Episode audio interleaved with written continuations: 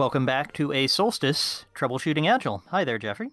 Hi, Squirrel. And uh, you have a story for us, and I'm really excited about it because we, we haven't discussed it yet, but you just gave me a, a little taste of it, and I'm I'm really excited about us talking about it. Can you can you tell us your little story? I can. You're you're raring to go, I suspect. I We, we am. will have a lot to say about this one. So I had a client who was describing their development process to me, as many clients do, because they want me to help with that and give them advice and understand it. And the the client uh, described it in this way. So of course, and I'm underlining those words, we load, and I thought load was an interesting word too. We load our sprints to 110% of what we think we can do in the sprint. And uh, well, you do that because we, uh, and it's just between you and me. Just between you and me is the other interesting phrase. So, just between you and me, one of the reasons we do that is we want the team to stretch. And sometimes we do find that they get more done than they otherwise would have or that, that they did in the previous sprint. And also, we don't want them to run out of work. Those are our reasons for uh, uh, loading the sprint to 110%. And I just carefully wrote that down. And I said, gee, I think I'm going to talk to Jeffrey about that. So, what do you think? Wow. the, the, I, I, I'm, I'm going to be inarticulate here. I, I worry because there's so many thoughts that come to mind. Uh, give us a few. well, the of course, I got to say this. The of course, it's so sad uh, for for two reasons at least.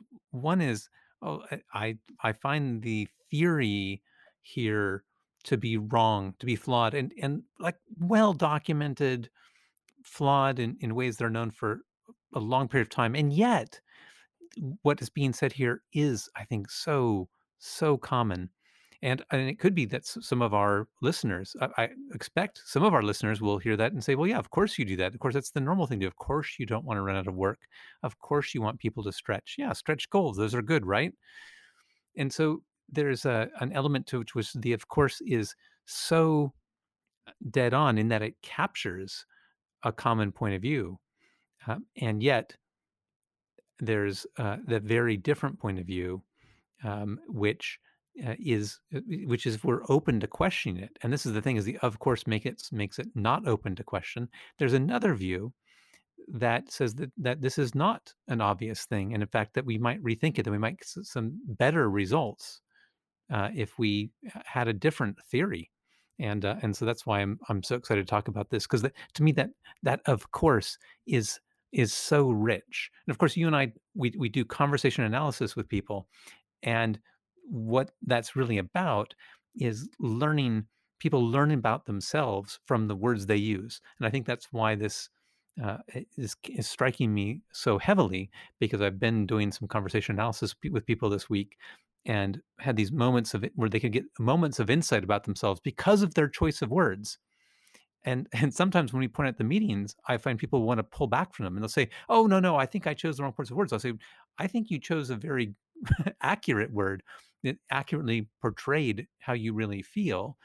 Let's let's explore that." And I that's always been a very uh, fruitful uh, line for us to go down. And I think, of course, is one of those things. I think that's what has me so excited.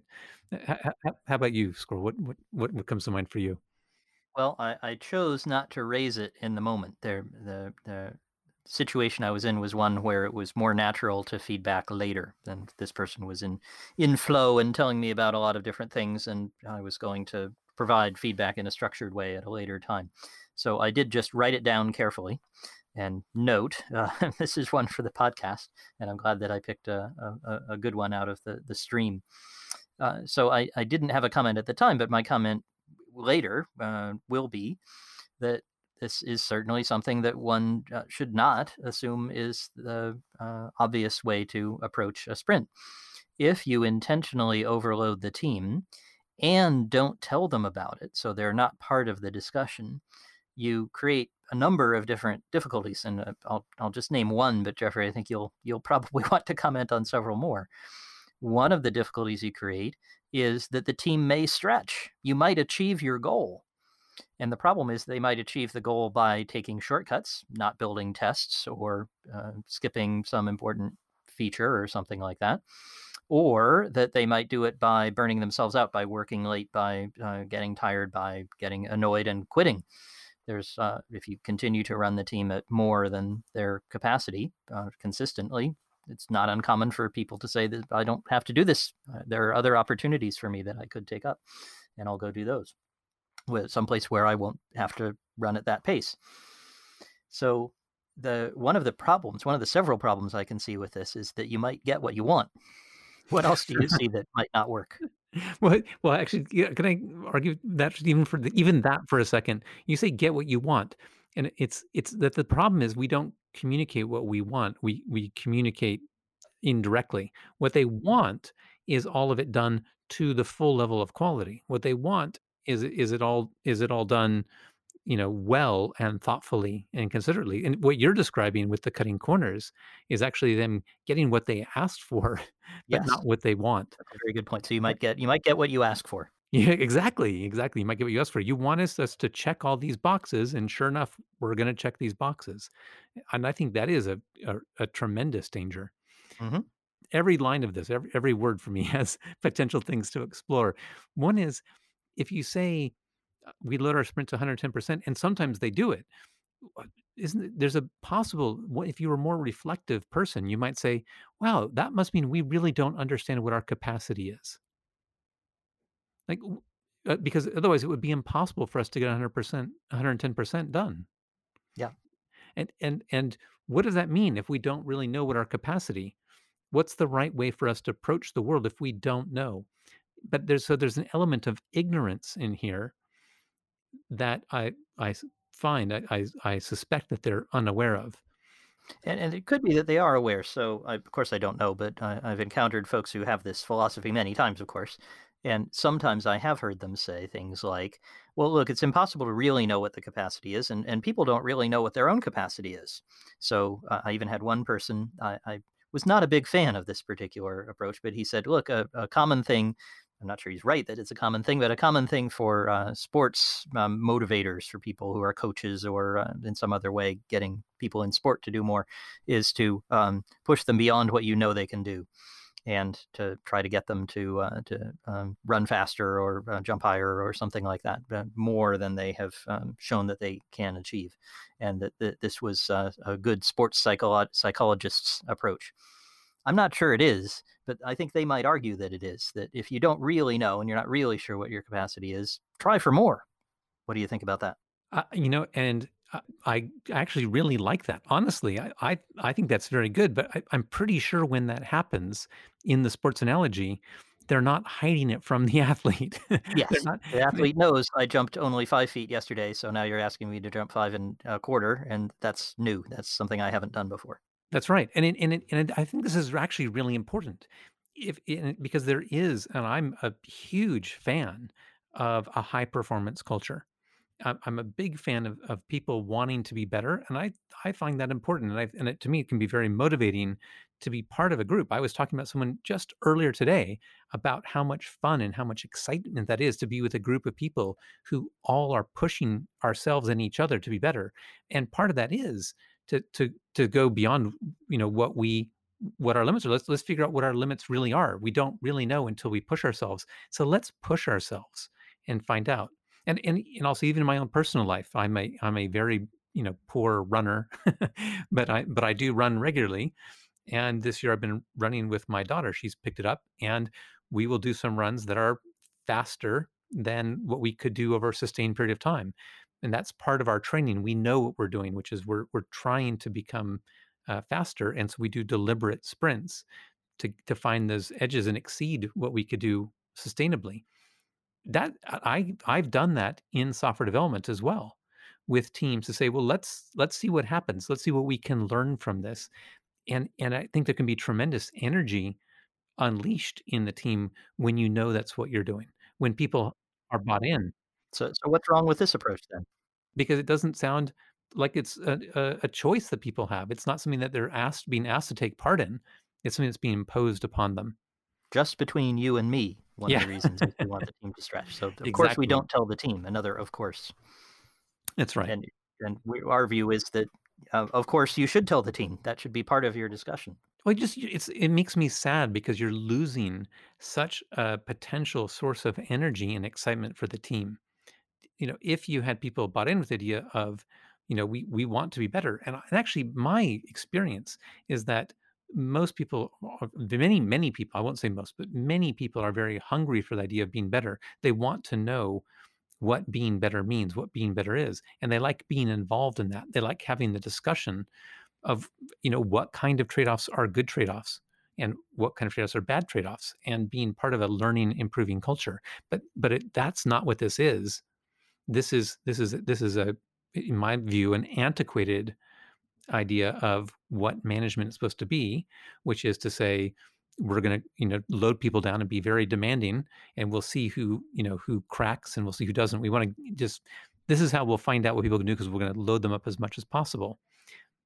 And i think what you what you engender in that is the traditional reaction where people uh, will will work uh, there's a phrase called undertime uh, this is a common response to mandatory overtime people put in undertime when they're at their desk doing things that look like work like behavior but they're not putting in their energy and it's not productive time so it's a contrast with overtime overtime where you're working hard for longer than you should, and under time you're working working less hard for less than you should. Well, no, actually, usually it's longer. My experience, people put in undertime. They're they're they're there in quote unquote work, ah, but, ah, but, but, but it's there's it's not productive.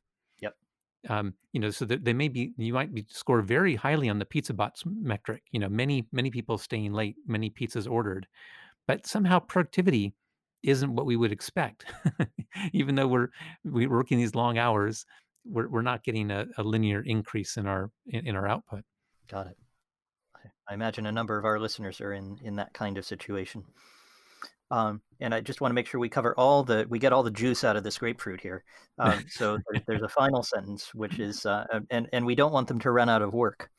Uh, right. I think there's there's there's gold in there as well to mix the metaphor. What what do you think about that? Oh, so so many things come to mind.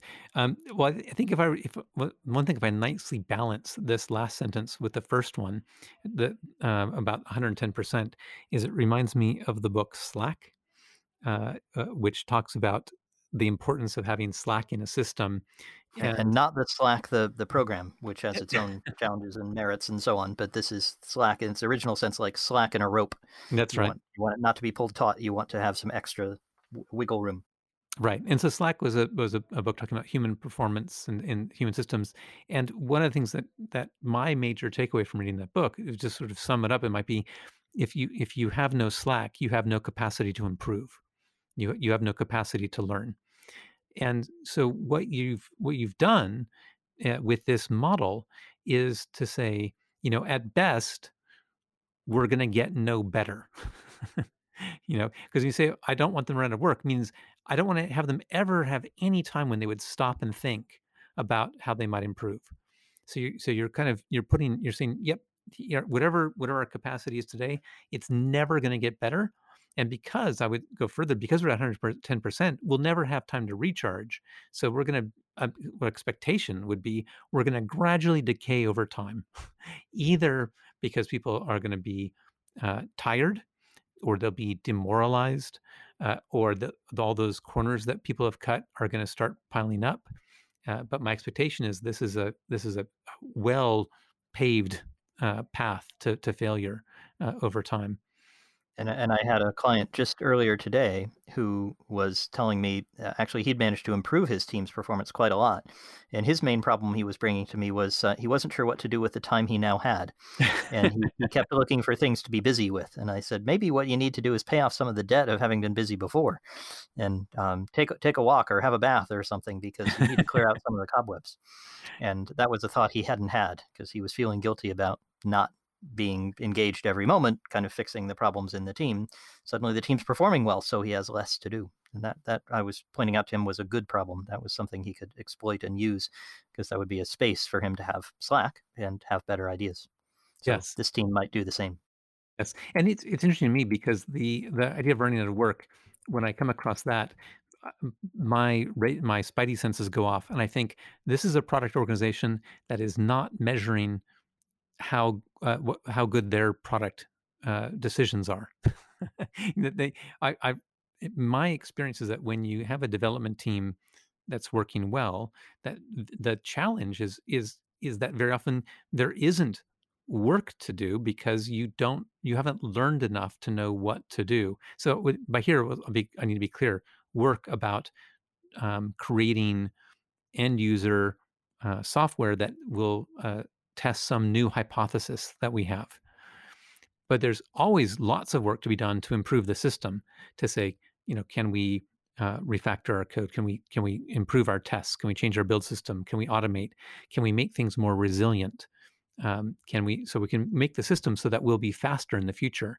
There's always investments to be made that will make you fast when next you know what you want to do. And so for me, it's very common this idea of we need to keep the developers busy are people who think that development is their bottleneck, when in my experience in those cases, it's almost always their real bottleneck is knowing what their clients actually value. There we go.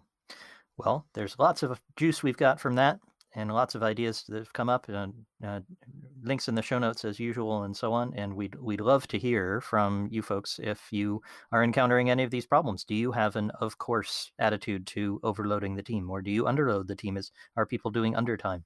All of those are interesting ideas. We'd love to hear from you. You can find us at uh, our twitter and email and so on which are all linked at conversationaltransformation.com or agileconversations.com they all get to the same place and of course, we like it when you hit the subscribe button so that you can hear from us again next time. We're on episode, I think, 150 this time. So we've got a whole lot more to say, and we'll be back again next week. Thanks, Jeffrey. Thanks, Squirrel.